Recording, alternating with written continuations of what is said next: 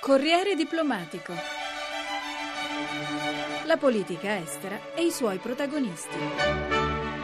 Insieme per un'Europa forte, il messaggio emerso dalle celebrazioni del cinquantesimo anniversario del trattato franco-tedesco dell'Eliseo, siglato nel 1963 tra De Gaulle e Adenauer. Festeggiamenti e commemorazioni a Parigi e Berlino con la visita del presidente Hollande ad Angela Merkel e all'ambasciata francese di Roma a un convegno in collaborazione con la rappresentanza diplomatica tedesca e con l'OIAI, l'Istituto Affari Internazionali presieduto da Stefano Silvestri ha fatto il punto sui rapporti bilaterali ma anche sull'attualità europea e internazionale. Allora cominciamo con il padrone di casa, ambasciatore Alain Leroy. È l'occasione di festeggiare per questa amicizia e festeggiare per l'amicizia europea. È chiaro quest'anno che l'amicizia tra Germania, Francia e Italia era molto importante tra i 27, ma specialmente Germania, Francia e Italia per superare la crisi finanziaria dell'euro era molto, molto, moltissimo importante. È un modello per la riconciliazione tra Francia e Germania e l'Italia è molto molto importante come era alla fondazione dell'Europa, come il Cile de Gasperi, come Altiero Spinelli, come Pada Schiappoa per, per la creazione dell'euro. Non c'è solo due motori, ma molti motori e l'Italia ha un grande motore per l'Europa. Si parla spesso di fremde Freund, amici estranei, siamo arrivati ora a un'amicizia più che collaudata, come ci dice l'ambasciatore tedesco Reinhard Schäfers. È vero, conosco questo rapporto franco-tedesco molto bene, è sempre caratterizzato dall'inizio di crisi, della nozione di crisi, a cominciare dalla ratificazione del trattato. Ma nel corso del tempo risultati, eh, esiti molto, molto positivi per noi, ma allo stesso momento per tutta l'Europa. Senza la riconciliazione vera tra la Francia e la Germania, l'Europa, come conosciamo oggi,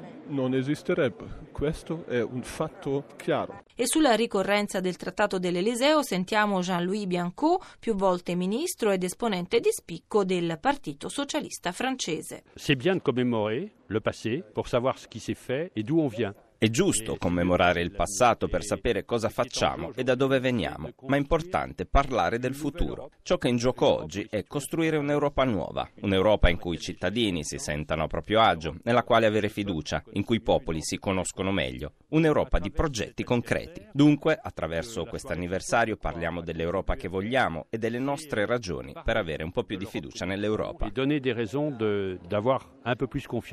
Sì, ma eh, la crisi non è ancora ancora passata. Chi vincerà, la ricetta socialista o la ricetta democristiana? Ah, vedremo, eh, vedremo, io sono socialista, come voi sapete.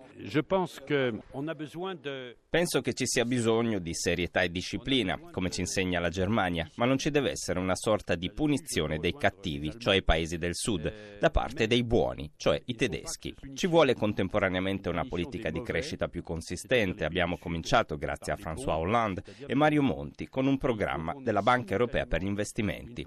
Ci si può indebitare per preparare il futuro, ciò che non va è indebitarsi per pagare le spese correnti e gli stipendi dei funzionari. Bisogna invece investire nelle infrastrutture europee, nello sviluppo, nella ricerca, nell'istruzione. Questa è una battaglia che in parte è portata avanti dalla sinistra e dalla destra, ma non solo.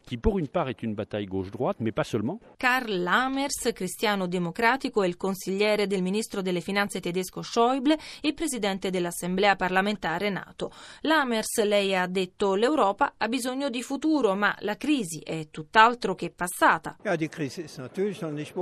Certo, la crisi non è ancora stata superata, ma non dobbiamo ragionare in tempi così ristretti. La prima manifestazione della crisi c'è stata nel 2008 con il crack Lehman Brothers e poi si è allargata con la fibrillazione dei mercati finanziari. In realtà sono un paio d'anni che sono state intraprese misure serie di risanamento. Considerata la gravità dei problemi, non è molto tempo, ma ci sono già segnali positivi, per esempio in Irlanda, non dobbiamo dimenticarla, di ripresa e crescita. Pur sempre un 2,4% si prevede per l'anno prossimo. Anche in Portogallo si va avanti. Il punto più basso è stato superato in Grecia, che è stato indubbiamente il paese con le maggiori difficoltà, non paragonabili per esempio con l'Italia. Si va meglio, si va avanti. Alain Leroy, ambasciatore francese e il nuovo presidente dell'Eurogruppo è il socialista olandese Dijsselbloem, sponsorizzato dalla Germania. Come si coniuga questa nomina che va nel segno del rigore con la collegialità delle scelte economiche e finanziarie europee? La Francia ha sostenuto questa nominazione del signor Dijsselbloem al presidente dell'Eurogruppo. La Francia ha sostenuto. È chiaro che l'Europa è un equilibrio tra un'Europa più sociale e un'Europa più liberale, tra partiti socialisti e partiti più liberali popolari. E sono tutti d'accordo sull'importanza della rigore per sostenere il debito pubblico, per avere un patto per la crescita, il patto della crescita che la Francia ha proposto e oggi il patto per la crescita di tutta l'Europa. C'è purtroppo di nuovo un conflitto grave che sta scuotendo il Mali, poi abbiamo visto questa tragica presa degli ostaggi in Algeria, c'è molta preoccupazione, i francesi sono andati avanti, sarà una guerra lunga, ha detto il ministro Terzi. La durata di questa guerra non posso dire, il presidente Hollande e i francesi saranno in Mali per il tempo necessario, ma siamo molto felici del supporto dell'Europa e il Parlamento italiano con la decisione di portare un supporto logistico all'operazione Francia, anche all'operazione della MISMA e l'operazione europea, è molto importante, perché chiaro, oggi il Parlamento italiano ha votato un chiaro sostegno all'operazione. Ambasciatore Schäfers vede la possibilità di un intervento tedesco in Mali? Questo sarebbe una decisione da prendere dai parlamenti dei nostri due nostri paesi, è una decisione difficilissima. Il nostro rapporto verso il militare dopo la guerra in Italia ma anche in Germania è un po' diverso di quello che è il caso in Francia e in Gran Bretagna. Abbiamo una cultura eh, diversa. Allora questo intervento militare è un tema molto molto complicato,